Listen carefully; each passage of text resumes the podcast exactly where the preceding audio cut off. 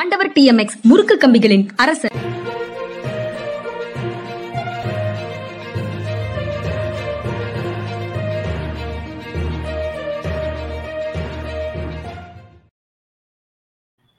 வணக்கம். இது மனிதா மனிதா நிகழ்ச்சி. ஓய்வு பெற்ற ஐஏஎஸ் அதிகாரி அரசியல் திறனாய்வாளர் திரு பாலச்சந்திரன் அவர்களை வரவேற்பதில் பெரும் மகிழ்ச்சி அடைகிறேன். வணக்கம் வணக்கம் சார். வணக்கம்ங்க வணக்கம். சார் இந்திய ஒற்றுமை பயணம் ராகுல் காந்தி நடத்திட்டு இருக்கிற பயணத்தை பத்தி ஏதாவது ஒரு கான்டெக்ட்ல நம்ம தினமும் பேச வேண்டியதாக இருக்கு. அஹ் மகாராஷ்டிரால அவர் இப்ப நடந்துட்டு இருக்கிறாரு அவர் தொ- அது- தொடர்பாக ஒரு செய்தி பின்னால இருக்கு. அஹ் ஆனா ஒரு உடனடியாக பேச வேண்டியதாக ஒரு செய்தி என்னன்னா இன்னைக்கு தமிழ் நாளிதழ்களில் ஒரு படம் வந்திருக்குது. ராகுல் காந்தியோடு பாலிவுட் நடிகை ரியாசன் அந்த பயணத்தில் பங்கேற்று நடக்கிறார் அப்படின்னு. ஏற்கனவே நம்ம இரண்டு மூன்று நாட்களாக அது தொடர்பாக பேசியிருக்கிறோம். தீபிகா படுகோனே ஜேஎன்யூ போனதை ஒப்பிட்டு நீங்க கருத்து சொல்லியிருந்தீங்க. பிரகாஷ் ராஜ் வேற நேற்று என்னோட நடிக்கிறதுக்கு நடிகர்கள் பயப்படுறாங்க அப்படின்னு சொன்னதை பற்றி பேசியிருந்தோம். இப்போ ரியாசன் வந்து ஓப்பனா அந்த இந்திய ஒற்றுமை பயணத்தில் தன்னை இணைத்து கொண்டிருக்கிறார்னு அந்த செய்தியில பார்க்க முடியுது. எப்படி இது எனக்கு அடுத்தாப்புல தான் ஒரு சந்தேகம் வருது. இது வழக்கமாக நம்ம பேசுற பேசுற ஆங்கிள் அடுத்த சந்தேகம் வந்து இது ராகுலுக்காக இந்த நியூஸை போட்டாங்களா? இல்ல ரியாசனுக்காக போட்டாங்களாங்கிற சந்தேகமும் சேர்ந்தே வருது. நீங்க எப்படி பாக்குறீங்க அந்த செய்தியை? இல்ல இந்த போட்டோ வந்து ராகுலுக்காகவும் போடல ரியாசனுக்காகவும் போடல. அவங்க பத்திரிகை அதிகமா விற்கணுங்கிறதுக்காக போட்டாங்க.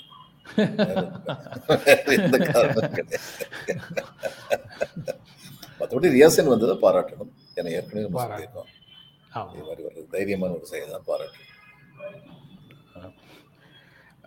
ரெண்டாவது சார் தமிழ்நாட்டில் பாரதிய ஜனதா கட்சியினுடைய பிரமுகர் ஒருவர். அவருடைய அவர் மேலே ஒரு வழக்கு போட்டிருந்தாங்க. செந்தில் பாலாஜி மேல அவதூறு போட்டுக்கிட்டே இருக்கிறாரு பேசிக்கிட்டே இருக்கிறாரு. ஆக்கப்பூர்வமான விமர்சனங்களை நாங்கள் வரவேற்கிறோம். ஆனால் அவதூறுகளாக ஆதாரம் இல்லாத அவதூறுகளை வச்சு இவர் பேசிட்டு இருக்கிறது சரி கிடையாது. அதனால அவர் அப்படி பேசக்கூடாதுன்னு ஒரு ஸ்டே ஆர்டர் கொடுக்கணும்னு ஒரு வழக்கு. அதுல சென்னை உயர்நீதிமன்றம் அப்படி எழுதக்கூடாது பேசக்கூடாதுன்னு அந்த பிரமுகருக்கு தடை விதித்திருக்கிறது அப்படிங்கிறது ஒரு செய்தி. இது தனி நபர்கள் அவருக்கு மட்டும் அப்படின்னு பாக்குறத விட பொதுவாகவே இந்த செய்தியை படிக்கக்கூடிய எல்லாருமே அவதூறுகளை குறைச்சிட்டு அவதூறுகளை தவிர்த்துட்டு விமர்சனங்களை முன்வைக்கிறது நல்லது. தனிமனித தாக்குதல்கள் இல்லாத செயல்களுக்கான விமர்சனங்களை மட்டும் அப்ஜெக்டிவா விமர்சனம் பண்றதுக்கு பண்றது நல்லதுன்னு அந்த செய்தியை படிக்கும்போது ஒரு உணர்வு வருது. நீங்க எப்படி பாக்குறீங்க சார்? ஆமா கரெக்ட் தான். அதாவது யாரை பற்றியுமே வந்து ஆதாரம் இல்லாம குற்றம் சொல்லக்கூடாது. நம்ம நமக்கு இதெல்லாம் தெரியாத விஷயம் தான். நான் இதுல மான்செஸ்டர் யூனிவர்சிட்டியில் வந்து நைன்டி டூ நைன்டி த்ரீல இருபத்தஞ்சி வருஷத்துக்கு முன்னாடி முப்பது வருஷத்துக்கு முன்னாடி எம்ஏ டெவலப்மெண்ட் எக்கனாமிக்ஸ் படிக்கிறதுக்காக போயிருந்தேன். அங்கே ஒரு பேப்பர் நான் இப்போ தயார் பண்ண வேண்டியது என்னுடைய டியூட்டர்ட்டு வந்து அந்த பேப்பரை சாராம்சத்தை காமிச்சிக்கிட்டு இருந்தேன். காமி அதில் ஒரு வரி எழுதியிருந்தேன். The vast multitudes of Indian people below poverty line and their increasing proportions is a matter of serious concern அப்படின்னு எழுதியிருந்தேன் உடனே அவர் இதுக்கு என்ன ப்ரூஃப் இருக்குன்னு சொல்லி கேட்டார். எனக்கு கைப்புண்ணு கண்ணாடி வேணுமா? அப்படின்னு உங்கள் கைப்புண்ணுக்கு வந்து எங்கள் கண்ணாடி தேவை தான் அப்படின்னு கண்டிப்பாக எழுதணும். ப்ரூஃப் இல்லாமல் எதையுமே நீங்கள் எழுதக்கூடாது. You give me some statistical account Indian statistical institute வந்து எதாவது பண்ணியிருக்காங்களா சொல்லியிருக்காங்களா அப்படின்னு சொல்லி நீங்கள் சொல்லணும். அது இல்லாமல் வந்து ஆதாரம் இல்லாமல் சொன்ன மாதிரி ஆயிடக்கூடாது அப்படின்னு சொல்லி சொன்னார். இது ஒரு சின்ன உதாரணம். அதாவது எது ரொம்ப நிதர்சனமாக நமக்கு தெரியுதுன்னு நினைக்கிறோமோ அதுக்கும் வந்து என்ன ஸ்டடி பண்ணியிருக்காங்க என்ன ஆதாரம் இருக்குன்னு பார்க்காம எழுதக்கூடாது. இது ஒரு ஹெல்தி ஹேபிட் சில சமயம் அதை வேடிக்கையாக கூட சொல்லுவாங்க. இந்து நியூஸ் பேப்பர் ஆஃபீஸுக்கு முன்னாடி வந்து. ஹிந்து நியூஸ் பேப்பர் ஆஃபீஸுக்கு முன்னாடி ஒரு ஆக்சிடென்ட் நடந்து கார் மோதி ஒரு பெண் இற- இறந்துட்டாங்க அப்படின்னா மூணாவது நாள் வந்து நியூஸ் போடுவாங்க ஹிந்துவில் ஹிந்து ஆஃபீஸ்க்கு எதிர் எதிர் கார் மோதி ஒரு பெண் உயிரிழந்ததாக அதிகாரப்பூர்வமற்ற வட்டாரங்கள் கூறுகின்றன சொல்லி போடுவாங்க. ஆனால் இப்போ அதை பற்றி பண்ணுறதில்ல இப்போ அவங்க என்ன பண்ணுறாங்கன்னா போஸ்ட்மார்ட்டம் ரிப்போர்ட் வந்ததுக்கு அப்புறம் தான் போடுறாங்க அப்படின்னு சொல்லி அவ்வளவு தூரத்துக்கு ஜாக்கிரதையா இருப்பாங்கன்னு சொல்லி சொல்லுவாங்க. ஆனால் பொதுவாக வந்து இந்த மாதிரி விஷயங்கள் வந்து ஒரு தனிப்பட்ட மனிதரை பற்றியோ ஒரு குடும்பத்தை பற்றி யாரை பற்றி எழுதும் போதும் ஆதாரங்கள் நிரூபிக்கக்கூடிய ஆதாரங்கள் இல்லாமல் பேசக்கூடாதுங்கிறது சரிதான். இயக்குனர் பாலச்சந்தருடைய மகன் கைலாசம் அவரோட நான் பல ஆண்டுகள் சேர்ந்து வேலை செய்திருக்கிறேன் சார். அப்போ அவர் வந்து அவர் செய்து முடித்த அதாவது அவர் அவர் தயாரிப்பாளர் அவர் பாஸ் அவர் தான் ஆனா மற்றவங்க செய்த வேலையா இருந்தாலும் சரி யார் செய்த வேலையாக இருந்தாலும் சரி ம- மீதி எல்லாருக்கும் அந்த ப்ராடக்ட்டை வந்து போட்டு காமிச்சிட்டு அவங்க கிட்ட போஸ்டிட்ஸ் வரிசையா கொடுத்து ஒவ்வொரு பாயிண்டா உங்களுக்கு தோன்றியதை நீங்க வந்து அந்த ஓப்பன் மீட்டிங்ல சொல்லணும். அந்த கருத்துக்கள் எல்லாம் எப்படி இருக்கணும்னா எனக்கு பிடிக்கல அது நல்லா இல்லை அப்படின்லாம் இருக்கக்கூடாது. காரணம் வேணும் காரணத்தோட வேணும். பார்த்தாலே பிடிக்கலங்கிற மாதிரியான விமர்சனங்கள் அல்லது முன்கூட்டியே முன்கூட்டியே இருக்கக்கூடிய முடிவுகளின் அடிப்படையில நான் என்ன செய்தாலும் அவருக்கு பிடிக்கல அவர் என்ன செய்தாலும் எனக்கு பிடிக்கல அந்த மாதிரியான விமர்சனங்கள் எதுவும் இருக்கக்கூடாது. கான்கிரீட்டான ரீசன்ஸோட அந்த விமர்சனம் இருக்கணும்னு சொல்லி ஒரு பிராக்டிஸை வந்து வச்சிருந்தார். அது வந்து ரொம்ப ரொம்ப பலரை வந்து பண்படுத்தியதற்கு அந்த ஒரு எக்ஸசைஸ் காரணமாக இருந்தது. நிச்சயமா. அந்த அந்த மனப்பாங்கே ரொம்ப பாராட்ட தகுந்த ஒரு மனப்பாங்கு. ஆஹ், அதற்கு பிறகு சார் நம்ம வழக்கமாக பேசிட்டு இருக்கிற ஒரு செய்தி நீதிமன்றம் தொடர்பான செய்தி கொலிஜியம் தொடர்பான செய்தியும் அது. கொலிஜியம் பத்தி சட்ட அமைச்சர் அதிகமாக பேசுறாரு. அதனால கொலிஜியம் தொடர்பாக அந்த அந்த கொலிஜியம் நடைமுறைக்கு எதிரான மனு வந்திருக்கிறது. அதை நாங்கள் விசாரணைக்கு எடுத்துக்கிறோம் அப்படின்னு ஒரு முடிவுக்கு உச்சநீதிமன்றம் வந்திருக்குது. நீதிபதிகள் நியமன தேசிய ஆணைய சட்டம் முன்னாடி ரிஜெக்ட் பண்ணியிருந்தது ரத்து செய்திருந்தது உச்சநீதிமன்றம். அதை மீண்டும் கொண்டு வரணுமா வேண்டாமா என்னங்கிறத பற்றி நாங்கள் வந்து பரிசீலிக்கிறோம். அதாவது கொலிஜியத்தை பரிசீலிக்கிறோம் அப்படின்னு உச்சநீதிமன்றம் சொல்லி இருக்குது எப்படி பார்க்குறீங்க சார்? இது வரவேற்க தகுந்தது தான். அதாவது ஒருவேளை தீஸ் ஆர் ஆல் ரியாக்ஷன்ஸ் ப்ரோ ஆக்டிவாக சுப்ரீம் கோர்ட் இருந்தால் இன்னும் வரவேற்க தகுந்ததாக இருக்கும். அதாவது இப்படிப்பட்ட பிரச்சனைகள் மற்றவர்கள் எழுப்புவதற்கு முன்னால் உச்ச நீதிமன்றமே இந்த பிரச்சனையை எழுப்புவது நம்ம வந்து ரெப்ரசன்டேட்டிவ் இருக்கமா? நம்ம சொல்கிற கலிஜன் ரெக்கமெண்டேஷன் வந்து does it represent the Indian society as a whole யாரும் மெரிட்டை காம்ப்ரமைஸ் பண்ணணும்னு சொல்லலை. விதவுட் காம்ப்ரமைசிங் மெரிட் நம்ம வந்து எ- எல்லா தரப்பையும் இதை அக்காமடேட் பண்ற மாதிரி நம்ம கொலிஜியம் இருக்குமா? Will we be able to நம்ம வந்து ஒரு கான்ஸ்டியூஷனல் பெஞ்சை கான்ஸ்டியூட் பண்ணும்போது அந்த கான்ஸ்டியூஷனல் பெஞ்ச் வந்து will it be aware of the voice of India அப்படிப்பட்ட ஒரு பெஞ்ச் நம்ம கான்ஸ்டியூட் பண்ண முடியுமா? இந்த கேள்வியெல்லாம் அவங்க தங்களுக்கு தாங்களே எழுப்பியிருந்தா இன்னும் சிறப்பாக இருந்திருக்கும். பட் இப்போ இவங்க வந்து இந்த இதுக்கு ஓப்பன் மைண்டடாக இருக்காங்க அப்படிங்கிறதே நான் வந்து ஒரு ஆரோக்கியமான ச- சோதனமா தான் பார்க்குறேன். நீதிபதிகளை நீதிபதிகளே நியமிக்கிறது அப்படிங்கிறதுல மக்கள் அதிருப்தியாக இருக்கிறாங்க அப்படின்னு சட்ட அமைச்சர் சொல்றாரு. நாடாளுமன்ற உறுப்பினர்களுக்கான ஊதியத்தை நாடாளுமன்றமே தீர்மானிக்குது அப்படின்னு இருக்கிறது. அதுலயும் மக்கள் திருப்தியா இருக்காங்களா என்ன? அது மட்டும் இல்ல அந்த ஊதியத்தை பத்தின ப்ரொபோசல் வரும்போது அரை மணி நேரத்துல பாஸ் ஆயிரும். எந்த டிஸ்கஷனும். இல்லாம அரை மணி நேரத்துல பாஸ் ஆயிரும். அதை எதிர்த்த ஒரே ஆளு ஒரு பொது உடைமை கட்சி உறுப்பினர் ஒருத்தர் தான் எதிர்த்தாங்க இது அந்த ரெண்டு கோடி ரூபாய் வருஷா வருஷம் கொடுக்குன்னு சொல்லி வந்து அது தொகுதிக்கான தொகுதிக்கான தொகுதிக்கான மேம்பாட்டு நிதியும் கொடுக்கும்போது தேவையில்லை அப்படின்னு சொல்லி சொன்னது அவர் ஒருத்தர் தான். திரும்பவும் அரசே நியமிக்கணும் அப்படின்னு சொல்றது கான்செப்சுவலா சரியாக இருக்கு சார் பல சமயங்கள்ல பொலிட்டிக்கலி கரெக்ட் பொசிஷன் வந்து நடைமுறையில சிக்கலை கொடுக்குது. கான்ஸ்டியூஷன்ல இருக்கக்கூடிய பல ப்ரொவிஷன்ஸை வந்து நம்ம வந்து தவறாக பயன்படுத்தி கொண்டு வருவதை நம்மளால பார்க்க முடியுது. அதே மாதிரி அரசே நியமிக்கணும் நீதிபதிகளைங்கிறத வந்து கோட்பாடாக ஏற்றுக்கொள்றதாக ஏற்றுக்கொள்றதாக இருந்து அதை நடைமுறைக்கு கொண்டு வந்துட்டோம்னா அது கடைசியில சார்பான ஆட்களையே நியமிக்கிறதுல போய் முடியாதா? இல்லை அப்படி முடியும். அதாவது அது மட்டும் இல்லை ஒரு சர்டன் லெவல் ஆஃப் ஸ்டெபிலிட்டி வந்து சமுதாயத்தில் இருக்கணும். அந்த ஸ்டெபிலிட்டி வர்ற வரைக்கும் இந்த டேக் ஆஃப் ஸ்டேஜ்னு சொல்லுவோம்.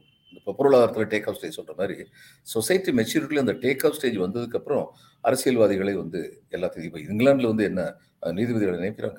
அதில் அரசியல்வாதிகள் தான். அரசு தான் நியமிக்குது. ஆனால் அந்த ஸ்டேஜ் இன்னும் வரல. அது அது இந்த- இந்த உண்மையை நம்ம ஒத்துக்கிறதுக்கு நம்ம அரசியல்வாதிகள் யாருக்குமே மனசு கிடையாது. நம்முடைய இந்தியன் டெமோக்ரஸி இன்னும் வந்து வளரும் நிலையில் தான் இருக்கிறது. அப்படிங்கிறது யாரும் பேசுறது இல்லை இன்னும் சொல்லப்போனால் அது இந்த அளவுக்கு வளர்ந்தாலே போதும் அப்படிங்கிற மனநிலை ப- பல அரசியல்வாதிகள் இதுதான் நமக்கு வசதியா இருக்கு. இதுக்கு மேல மக்களுக்கு அவேர்னஸ் வேண்டாம் அப்படின்னு நினைக்கிறத பல பேருக்கு வந்து மனநிலையா இருக்கு. இந்த மாதிரியான நிலைமையில வந்து collegium is in my opinion it's a necessary evil அது தேவையான ஒரு தீங்கு தான் அதை வச்சிருக்கணும் இப்போதைக்கு கொஞ்ச நாளைக்கு. இந்த ஐஏஎஸ் ஐபிஎஸ் எல்லாம் நான் அப்படித்தான் சொல்றேன். There are necessary evils nationalism கீழே இருந்து வந்துருச்சுன்னா மக்கள் மனசுல நான் இந்தியன்கிற நினைப்பு இந்தியாவில் எந்த மூலையில உள்ள ஒரு சாதாரண இந்தியனுக்கும் வந்துருச்சுன்னா அதுக்கப்புறம் இந்த ஆல் இந்தியா சர்வீஸ்லாம் தேவையில்லை. ஆனா அது வரைக்கும் அது தேவையா தான் இருக்கு. With all their deficiencies and strengths அது தேவையா நீங்க அந்த செய்தியை படிச்சீங்களான்னு எனக்கு தெரியல. முன்னாள் ஐஏஎஸ் அதிகாரி உங்களுக்கு கொஞ்சம் ரெண்டு மூணு செட்டு சீனியராக இருக்கலாம். ஒரு ஐஏஎஸ் அதிகாரி ரிட்டையர்ட் ஐஏஎஸ் அதிகாரியை மேற்கு வங்க ஆளுநராக போட்டிருக்கிறாங்க. எனக்கு பெயரெல்லாம் எனக்கு நினைவுல இல்லை. அதாவது நான் அந்த செய்தியை கடந்தேன் அதை முழுமையாக படிக்கல. அந்த செய்தியை பார்த்துட்டு கடந்தேன் போட்டிருக்காங்க. ஒரு முன்னாள் ஐஏஎஸ் அதிகாரி மேற்கு வங்கத்துக்கு முழு நேர ஆளுந ஆளுநராக போட்டிருக்கிறார் போட்டிருக்காங்க. அதை நாளைக்கு பேசலாம் சார். அவர் உங்களுக்கு தெரியுமா? அவர் எப்படின்னு நாளைக்கு பேசலாம்? கண்டிப்பா கண்டிப்பா. அப்புறம் சார் அதிமுக செயல்படாத கட்சியாக இருக்குது அதிமுக அப்படின்னு டிடிவி தினகரன் நேற்று செய்தியாளர்கள் சந்திப்புல சொல்றாரு. அவரோட கூட்டணி கிடையாதுன்னு எடப்பாடி பழனிசாமி சொன்னதன் எதிர்வினையாக அதிமுக பற்றிய விமர்சனங்களை முன்வைக்கிறாரு. நான் இபிஎஸோட சேர்ந்து வேலை செய்ய போறேன் கூட்டணிக்கு போக போறேன்னு நான் ஒன்றும் சொல்லலையே. ஜெயலலிதாவுடைய பிள்ளைகள் எல்லாரும் ஒன்னா இருக்கணும்னு சொன்னேன். அவர் ஜெயலலிதா பிள்ளை இல்லைன்னு ஒதுங்கி போனாருன்னா தாராளமா போட்டோம் அப்படின்ற மாதிரி ஒரு ரியாக்ஷனும் கொடுத்துருக்கிறாரு. டிடிவி ஒரே ஒரு இதெல்லாம் வந்து புரிந்து கொள்ளக்கூடியது அவர் பேசுறது. இன்னொரு செய்தி தான் வந்து எப்படி பொருள் கொள்வது அப்படின்னு அல்லது தெரிய அதுல தெரியக்கூடிய பொருள் வந்து ஆபத்தானதாக இருக்குதேன்னு தோணுது. தமிழ்நாட்டில இருந்து தான் இந்தியாவினுடைய பிரதமரை தேர்ந்தெடுப்போம் அப்படின்னு ஒரு ஸ்டேட்மெண்ட் சொல்றாரு. பிரதமரை முன்வைத்து தமிழ்நாட்டில் தேர்தல் பிரச்சாரம் செய்வோம் தேர்ந்தெடுப்போம் அப்படின்னு சொல்றாரு. அவர் எந்த பக்கத்துல இருக்க போறாரு ரெண்டாயிரத்தி இருபத்தி நாலுங்கிறத அந்த ஸ்டேட்மெண்ட் ரொம்ப உறுதியாக காட்டுதோ அப்படின்னு தோணுது. நீங்க எப்படி பாக்குறீங்க? முதல் பாதி முதல் பாதி. முதல் பாதி. சொன்னது அது வந்து என்னன்னா சீச்சி இந்த பழம் பிடிக்கும் அப்படின்னு சொல்லி வந்தவர் ஜாக்கிரதையா இந்த மரம் நல்லா இருக்கு இந்த பழம் தான் புளிக்குதுன்னு சொல்லியிருக்காரு. அதுதான் முக்கியம். ஏபிஎஸ் தான் சரியில்லை. ஏடிஎம்கேங்கிற மரம் நல்லா தான் இருக்கு. அப்படின்னா அதில் so he is keeping is options open அப்படிங்கிறது வந்து. தெரியுது. முதல் இது. ரெண்டாவது நீங்கள் சொன்ன மாதிரி பயமாக இருக்கு. அடுத்து வந்து இவங்களை வந்து இந்த இந்த தமிழ்நாடு தான் தீர்மானிக்கும்னு சொன்னாருன்னா இவர் என்ன சொல்ல விரும்புகிறாருன்னா நான் சேரப்போகிற கூட்டணி தான் அந்த பிரதமர் யாருன்னு சொல்லி சொ- சொல்லுவாங்க அப்படின்னு சொல்லி சொல்ல போறாருன்னு நினைக்கிறேன். வேற எந்த அர்த்தமும் எனக்கு தெரியல. அப்படின்னா இவர் சேரப்போற கூட்டணிங்கிறத பத்தி ஏற்கனவே ஒரு வெகுஜன அபிப்பிராயம் என்னன்னா இவர் பிஜேபி கூட தான் கூட்டணியில் சேருவார் அப்படின்னு தான் வெகுஜன அபிப்பிராயம் இருக்கு. அப்போ அதை மனசில் வச்சுக்கிட்டு சொல்றாரா? ஏன்னா இவர் வந்து புதுசாக ராகுல் காந்தியை சொல்ல வேண்டியதில்லை. அது ஸ்டாலின் வந்து ஏற்கனவே அழுத்தம் திருத்தமாக சொல்லிட்டாரு. சொல்லிக்கிட்டே இருக்கார் தொடர்ந்து.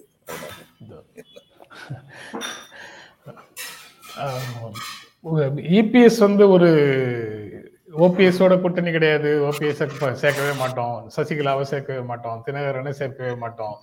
அப்படின்னு வரிசையா சொல்லிட்டு இருக்காரு. ஆனா மெகா கூட்டணின்னு சொல்றாரு. பாரதிய ஜனதா கட்சி அவங்களை எல்லாரையும் உள்ளே இழுக்கணும்னு சொல்லுது. அப்ப கிட்டத்தட்ட பாரதிய ஜனதா கட்சியில இருந்தும் இபிஎஸ் வந்து விலகி போகிறார் அப்படின்னு பொருள் கொள்ள முடியுமா? இல்ல இது டெஸ்டிங் தி நர்வ்ஸ் ரெண்டு பேருமே. ஹூ வில் பிளிங்க் ஃபர்ஸ்ட் அப்படின்னு சொல்லி கேட்பாங்கல்ல. அது மாதிரி போன தடவை வந்து பிஜேபி பிளிங்க்டு ஃபர்ஸ்ட் இவர் ரொம்ப தீவிரமா சொன்னார். நோ அவங்க ரெண்டு பேரும் வரக்கூடாது. அவங்க வராமலே நாங்கள் ஜெயிச்சிருவோம் அப்படின்னாரு. அவங்களுக்கு வேற வழி கிடையாது. இப்போ இன்னைக்கு வந்து அதிமுகவுடைய பெரும்பான்மை தொண்டர்கள் வந்து அதிகாரப்பூர்வமான கட்சி கீழே தான் இருக்காங்க. மன மனசோட மனசளவில். மனசு மனசு. அப்ப ம- மனசளவுல ஒட்டாத மற்றவர்களும் வந்து அதிமுக இரட்டை இலைக்கு தான் ஓட்டு போடுவாங்க. மனசளவுல ஒட்டாம இருந்தா கூட இவரை விட்ட ஒட்டாம இருந்தா கூட. அதனால அவங்க வந்து என்ன பண்ணிப்பாங்கன்னா ரெட்டை இலையை நாங்க முடைக்கிறோங்கிற ஒரு த்ரெட்டை கொடுக்கலாம். அது ரொம்ப பெரிய த்ரெட்டா இருக்கும் அவருக்கு வந்து. மத்தபடி இவர் சொல்றதுதான் கடைசியில வந்து பிஜேபிக்கு அதிமுக கூட்டணி தேவை. இபிஎஸ்க்கு பிஜேபியின் தயவு தேவை. பல காரணங்களுக்காக தயவு தேவை. கட்சி கூட்டணி நான் சொல்லல. தயவு தேவை. அதனால மொத்த ஒத்த மனப்பான்மை அங்க உருவாகிறது. அப்படிதான் பார்க்க வேண்டியது. பார்க்கணும்.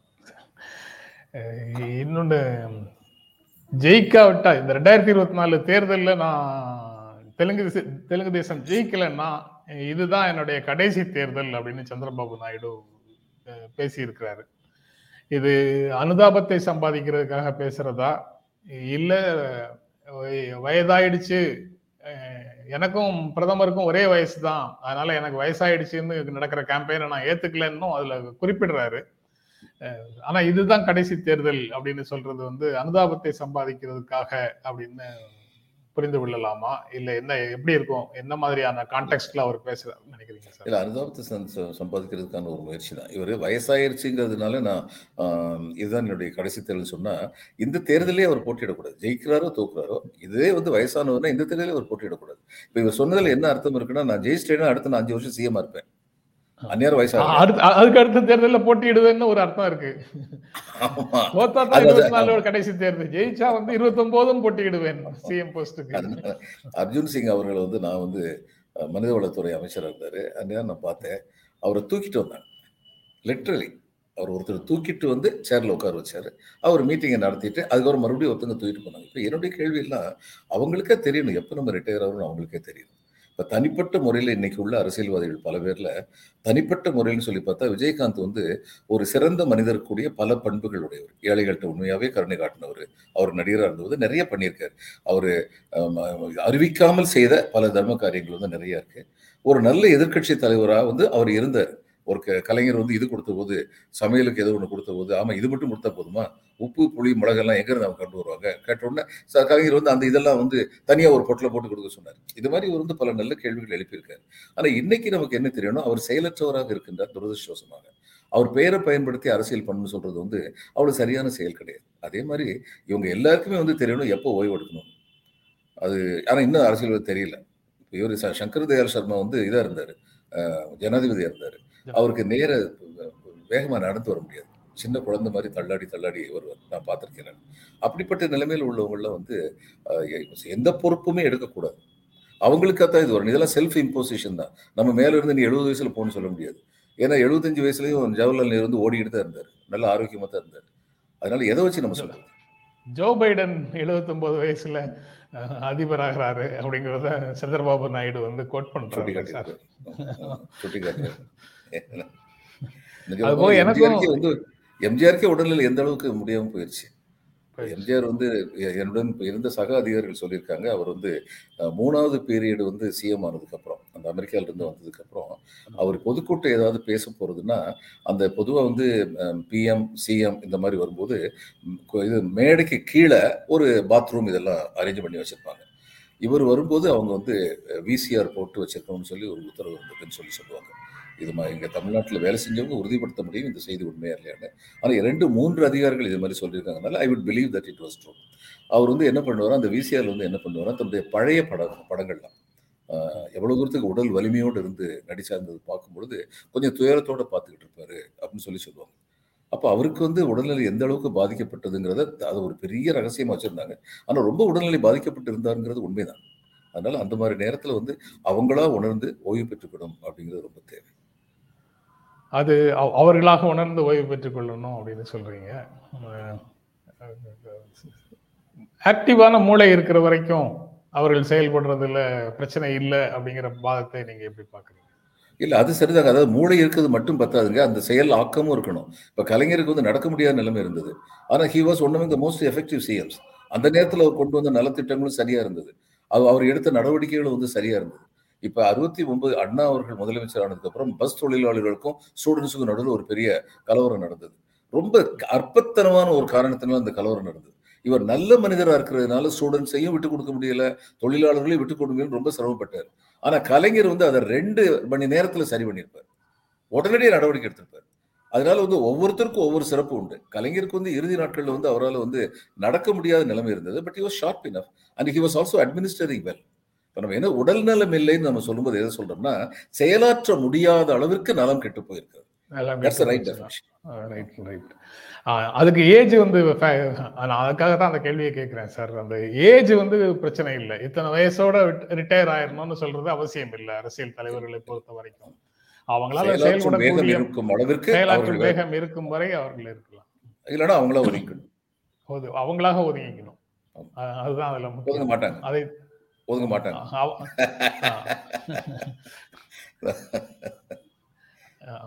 அப்புறம் சார் அறுவர் விடுதலைக்கு எதிரான சீராய்வு மனுவை ஒன்றிய அரசு தாக்கல் செய்திருக்கிறது. அதாவது ஒன்றிய அரசிடம் கருத்து கேட்டிருந்தால் அவர்கள் கையில் இருக்கக்கூடிய ஆதாரங்களை நாங்கள் முன்வைத்திருப்போம். ஒரு சரியான தீர்ப்பை நீதிமன்றமும் வழங்கி இருக்கக்கூடும் அப்படின்னு ஒன்றிய அரசு சொல்லுது. அப்படின்னா இந்த விடுதலை செய்வதாக பேரறிவாளனுக்கு அளித்த தீர்ப்பு எல்லாருக்கும் பொருந்தும் அப்படின்னு அந்த- தீர்ப்பை அப்ளை பண்ணி ஆறு பேரையும் விடுதலை செய்தது சரியான தீர்ப்பு இல்லை அப்படின்னு ஒன்றிய அரசு தன்னுடைய கருத்தை வெளிப்படுத்துகிறது ஒண்ணு. அவங்க அவங்க- அவங்கள ஒரு பார்ட்டியாகவே சேர்க்கல. அப்படி இருக்கும்போது அவர்களிடம் கருத்து கேட்க வேண்டிய தேவை ஏன் வருகிறதுங்கிற ஒரு கேள்வி வருது. ஆனா அரசுல இருந்து அதுக்கு என்ன சொல்றாங்க? நாலு பேர் இலங்கையை சேர்ந்தவர்கள். அதனால அவங்களை விடுதலை செய்தீர்கள் என்றால் அது சர்வதேச விளைவுகளை ஏற்படுத்தும். அப்படின்னு யூனியன் கவர்மெண்ட் சொல்லுது. எப்படி பாக்குறீங்க? சும்மா. பயப்பிறந்து காட்டுறாங்க. ஏன்னா இவங்க வந்து இது ஏதாவது நெஞ்சார பொய் தன்னை சொல்ல வேண்டாம். ஓரளவுக்கு அது பொய் சொல்லாம இருக்கணும். ஒரேடியா பொய் சொல்லாம இருக்க முடியாது அரசியல்ல. ஓரளவு அது பொய் சொல்லாம இருக்கணும். இதுக்கு முன்னாடி இவங்க வந்து உச்ச நீதிமன்றத்துல எப்படிப்பட்ட மனுக்கள்லாம் கொடுத்தாங்கிறது மறந்துட்டாங்களா இவங்க? இவங்க மறந்துட்டாங்களா? சுப்ரீம் கோர்ட் கேட்கும்போது என்ன சொன்னாங்க? இது வந்து பிரசிடென்ட் பவரா அல்லது இந்த பவரா கவர்னர் பவரா எல்லாம் விவாதம் வந்தபோது சிபிஐ வந்து அப்ஜெக்ஷன் இருக்குங்கிற மாதிரி ஒரு பொருளையை கிளப்பி விட்டாங்க. சிபிஐ வந்து ரிட்டர்ன் சப்மிஷன் eh, கொடுத்தாங்க. நாங்கள் எந்த அப்ஜெக்ஷன் பண்ணல அப்படின்னு ரிட்டர்ன் சப்மிஷன் கொடுத்தாங்க. இப்போ சிபிஐ வந்து எந்த அப்ஜெக்ஷனும் பண்ணலன்னு சொல்லி கொடுக்கும்போது அந்த வழக்கறிஞர் சிபிஐ அரசின் ஒரு அங்கம். அப்போ வேறு ஏதாவது ஒரு அங்கம் இதை பற்றி ஏதாவது அப்ஜெக்ஷன் தான் அந்நேரமே சொல்லியிருக்கணும்ல? நேரத்துக்கு நிமிஷத்துக்கு நிமிஷம் பேசக்கூடாது. இது என்னன்னாங்க? ரெண்டு விஷயம் இருக்குது ஒன்று வந்து நம்ம நம்மகிட்ட இருக்கிற அந்த பரோக்கியல் டெண்டன்சி அது அது இருக்கு. அதை நம்ம வந்து ஒத்துக்கணும். அதாவது இதை வந்து ராஜீவ்காந்தி கொலைன்னு சொல்லி பார்க்கறத விட வட இந்தியாவை சேர்ந்த ஒருத்தர் தென்னிந்தியாவை சேர்ந்தவர்களால் கொலை செய்யப்பட்டு விட்டார் அப்படின்னு நினைக்கிற போக்கு வட இந்தியாவில் உள்ள சில பேர் ரொம்ப ஸ்ட்ராங்காக இருக்கு. வெட்டலாமா அவங்கள? நம்மளால பிடிச்சி தாக்கி விட்டாங்கல்ல அப்படின்னு நினைக்கிறது இருக்கு. இது ஒன்று இது நான் நினைக்கிறேன் அரசியல் அளவில் இருக்காதுன்னு நம்புறேன் நான். இன்னொன்று என்னன்னா இன்னைக்கு இவங்க பண்றது அரசியல் பண்றதுக்காக. ஏன்னா நாளைக்கு வந்து ஏற்கனவே வந்து இவங்க வந்து இதை வந்து ஏத்துக்கல. காங்கிரஸ் வந்து ஏத்துக்கல. இந்த ஆறு பேர் விடுதலை வந்து. இவங்க ராஜீவ் ஃபேமிலி சும்மா இருக்காங்க. அமைதியா இருக்காங்க. ஆனா காங்கிரஸ் கட்சியுடைய அதிகாரப்பூர்வமான இது என்னன்னா அவங்க அதை ஏத்துக்கல. அப்ப இந்த மாதிரி வந்து எங்க தலைவரை கொன்னவரையே வந்து விடுதலை பண்றதை வேடிக்கை பார்த்துக்கிட்டு இருந்தாங்கன்னு இவங்களை சொல்லிடக்கூடாதுங்கிறதுக்காக பொலிட்டிக்கலி கரெக்டா இருக்கணுங்கிறதுக்காக வேண்டி கூட இந்த சீராய்வு அவங்க போட்டுக்கலாம் தட்ஸ் மை. அது வெறும் டிஃபென்ஸுக்காக பொலிட்டிக்கல் டிஃபென்ஸுக்காக தான் போட்டிருக்காங்கன்னு சொல்றீங்க. ரைட் அதை தாண்டி அதுல பொலிட்டிக்கலா வேற எதையும் ஆதாயம் இருக்கா? இந்த மாதிரி போடுறது இல்ல இந்த டிஃபென்ஸ் தவிர? எனக்கு அவங்களுக்கு வேற எதுவும் வேற எதுவும் இ- இல்ல, தேர்தல்கள்ல தேர்தல்கள்ல அது எதுவும் பெருசா பலன் கொடுக்காது. இல்ல தேர்தல்ல வந்து கவுண்டர் பேசுறதுக்கு பலன் கொடுக்கும். இப்ப காங்கிரஸ் கட்சி வந்து பாரு எங்க நம்ம தலைவர் தேசிய தலைவர் எங்க கட்சியில இருந்தாருங்கிற ஒரே காரணத்துக்காக அவரை கொலை செய்வங்களை விடுதலை பண்ணும்போது இவங்க கமெண்ட் இருந்தாங்களே அப்படின்னு நம்ம பத்தி பேச்சு வந்துடக்கூடாது அப்படிங்கிற அளவுக்கு தேர்தல் சமயத்துல இவங்களுக்கு உதவி செய்யும். பில்கிஸ் பானு வழக்குல குற்றவாளிகளுக்கு தண்டனை குறைப்பை ஆதரிக்கிறவங்க இதுல எதிர்க்கிறாங்களேன்னு அங்க யாரும் பிரச்சாரம் பண்ண மாட்டாங்க. காங்கிரஸ் பிரச்சாரம் பண்ண மாட்டாங்கங்கிறதுனாலயா? அது தமிழ்நாடு லெவல்லன்னா அந்த மாதிரி பிரச்சாரம் வரும். அங்க இந்த காங்கிரஸ் பிரச்சாரம் பண்ண இந்த மாட்டாங்க மாதிரி மக்கள் வந்து புரிஞ்சுக்கிற மெச்சூரிட்டி இல்லை இல்லைங்க. திரும்ப திரும்ப நான் என்ன சொல்ல வரேன்னா நம்ம நினைக்கிற அளவுக்கு மக்களுடைய மன முதிர்ச்சி வந்து இல்லை. இப்ப இந்த ரெண்டையும் கம்பேர் பண்ணி இவங்க பண்றது எந்த விதத்தில் நியாயம் நினைக்கிற அளவுக்கு மக்களுடைய முதிர்ச்சி இல்லை. அப்படி இருந்தா நல்லா இருக்கும். We have to wait for several decades அது மாதிரி ஒரு முதிர்ச்சி வருது அப்புறம் சார் எதிர்க்கட்சிகளிடம் பொதுவான புரிதல் வேண்டும். அப்படின்னு அதாவது மதச்சார்பற்ற ஜனநாயக கட்சிகள் மதச்சார்பற்ற கட்சிகளும் ஜனநாயக கட்சிகளும் ஒரு பொது புரிதல்ல செயல்பட வேண்டும்னு டி ராஜா சொல்றாரு. மதச்சார்பற்ற அப்படின்னு ஒரு கண்டிஷன் போட்டாலே அந்த பொது புரிதல்ல இருந்து கீழே இறங்கிடுது. ஜனநாயக ரீதியாக செயல்படக்கூடிய கட்சிகள்னு ஒரு கண்டிஷன் போட்டாலே அப்படி இல்லாத கட்சிகள்ங்கிறதுல போ- போகுது. பொது புரிதல் ஒரே ஒரு புரிதல் தான். பாஜகவை ஆட்சியிலேருந்து இறக்கணும். அதுக்காக வர்ற மதச்சார்போடு இருக்கக்கூடிய கட்சிகளையும் சேர்க்கணும். ஜனநாயகம் இல்லாத கட்சிகளையும் சேர்க்கணும் அப்படிங்கிற முடிவுக்கு வர் வரலன்னா இந்த காலே வந்து குறைகள் உள்ள காலாக மாறு மாறலையா அப்படின்ற எண்ணம் வருது. இல்லை அவர் சொல்ற பொது புரிதல் வந்து நான் எப்படி பார்க்குறேன்னா சின்ன சின்ன பிரச்சனைகளில் வந்து நமக்கிட்ட கருத்து வேறுபாடு இருக்குது உதாரணமாக இன்றைக்கி சிவசேனா வந்து சவர்காரை பற்றி ரா ராகுல் காந்தி சொன்னதுக்கு வந்து they have explain Uddhav Thackeray ஒரே ஒரு வரையில் முடிச்சிட்டார். அவர் சொல்கிறத நாங்கள் ஏற்றுக்கல இந்த டிஃப்ரென்ஸ் இருக்க தான் செய்யும். இந்த டிஃப்ரென்ஸ் வந்து கண்டிப்பாக தொடர்ந்து இருக்கும். ஆனால் அதை மீறி இன்னைக்கு வந்து பொது புரிதல் தேவையாக இருக்குது இன்னைக்கு உள்ள ஆட்சியை வந்து நம்ம பாசிச ஆட்சின்னு நினைக்கிறோம். அதனால அந்த ஆட்சியை கீழே இறக்கணுங்கிறதான் ஃபர்ஸ்ட் ப்ரையாரிட்டி அப்படிப்பட்ட ஒரு பொது புரிதலை பற்றி தான் அவர் சொல்கிறாருன்னு சொல்லி நான் சார் அந்த பொது புரிதல தான் மதச்சார்பற்ற கட்சிகள் அப்படின்னு சொல்றாரு. அந்த ம- உத்தவ் தாக்கரே சாவர்கரை தூக்கி பிடிக்கிறாரு. அப்போ அவரை இந்த கூட்டணிக்குள்ள வைத்திருக்க கூடாதுங்கிறது இன்டைரக்டா ஒரு பொருள் வரலையா? அதனால இவங்க வந்து பேசுறது வந்து அதாவது காங்கிரஸ் வந்து கரெக்டா பேச வேண்டாமா? அவங்க கரெக்டாக பேசணும். ஆனால் இவர் வந்து don't forget is a communist party member our communist கட்சி சொல்றதையும் ரிஃப்ளெக்ட் பண்ணி பேசணும். அதை விட்டுட்டு பேச முடியாது. அதனால காங்கிரஸ் வந்து தனக்கு தேவையானதை மட்டும் எடுத்துக்குவாங்க. பொது புரிதல்ங்கிறத மட்டும் எடுத்துக்குவாங்க. எல்லா கட்சிகளுமே மற்ற கட்சிகளும் பொது புரிதல் மட்டும் எடுத்துக்கிட்டு ராஜா அன்றே சொன்னார் ராஜா நாங்கள் இன்று செயல்படுத்துகிறோம்னு பொது புரிதலை பற்றி பேசிட்டு போய் அ- அது அதுதான் சார் அதுக்கப்புறம் ஜீரோ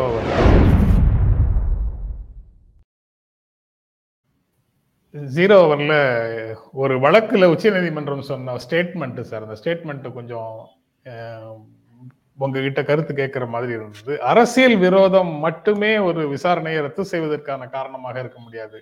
அதாவது ரைவலாக இருக்கக்கூடிய கட்சி எங்கள் மேலே எங்க மேல ஒரு வழக்கை தொடர்ந்து விசாரணை நடத்திட்டு வருது. இதுக்கு அரசியல் விரோதம் தான் காரணம்.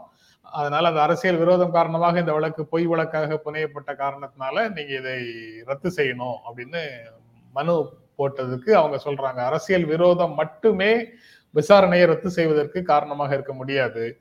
சில சமயங்களில் அரசியல் விரோதமே உண்மைகளை வெளிக்கொண்டு வருவதற்கு காரணமாக இருக்கக்கூடும் அப்படின்னு சொல்றாங்க.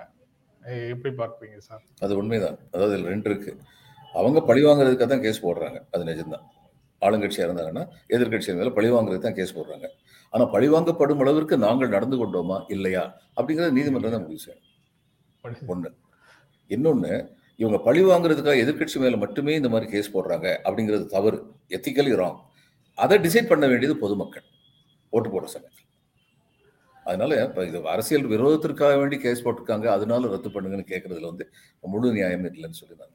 நீதிமன்றம் சரியா தான் சொல்லியிருக்காங்க அதுக்கப்புறம் இன்னைக்கு இப்போ செய்திகளை படிக்கும்போது டைம்ஸ் ஆஃப் இந்தியாவில் ஒரு கோட் பார்த்தேன் sir the dead cannot cry out for justice it is the duty of the living to do so for them அப்படின்னு சொல்றாங்க. இறந்து போனவர்கள் தங்களுக்கான நீதிகளுக்காக போராட முடியாது. அதனால உயிரோடு இருப்பவர்கள் தான் அவர்களுக்கு அவர்களுடைய நீதிக்காக போராட வேண்டும் அப்படின்னு அந்த கோட் சொல்லுது.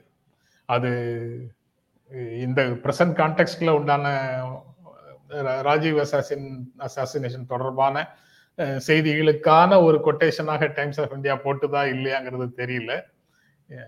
இன்னைக்கு அது இன்னைக்கு அந்த கோட்டை போட்டிருக்காங்க. எடிட்டருக்கு எடிட்டர் எடிட்டோரியலுக்கு மேல. பட் அந்த கோட் வந்து உங்களோட பகிர்ந்து கொள்ளணும் உங்க கருத்தை கேட்கணும்னு நினைச்சேன். அதனால கேட்கிறேன். அதாவது ராஜீவ்காந்தி கொலையோடு நம்ம இதை தொடர்புபடுத்தாமல் ஒரு ஜெனரல் ஸ்டேட்மெண்ட் அப்படிங்கிற ஜெனரல் ஸ்டேட்மெண்ட்டாக அப்படின்னு பார்த்தோம்னா இது ரொம்ப சிறந்த ஒரு ஸ்டேட்மெண்ட் ஏனென்றால் நேற்று இறந்தவர்களுக்காக இன்று நாம் நீதி கேட்கவில்லை என்றால் நாளை நமக்காக நீதி கேட்பதற்கு ஆள் இருக்க மாட்டார்கள். ஆள் இருக்க மாட்டாங்க. அதனால இது நிச்சயமா சரியான கருணாகரன் நண்பர் கருணாகரன் திரும்பவும் நம்மளை வந்து முருங்கை மரத்துல ஏத்தி விடுறதுக்கு பாக்குறாருன்னு நினைக்கிறேன். இரண்டு பேரும் இரண்டு நிமிடங்கள் பழைய சினிமா கருத்துக்கள் அல்லது இலக்கியத்தில் இருந்து பேசினால் நிகழ்ச்சிக்கு மேலும் மெருகூட்டும்னு சொல்றாரு. சரி பரிசீலிக்கிறோம்னு சொல்லிடுறேன் சார்.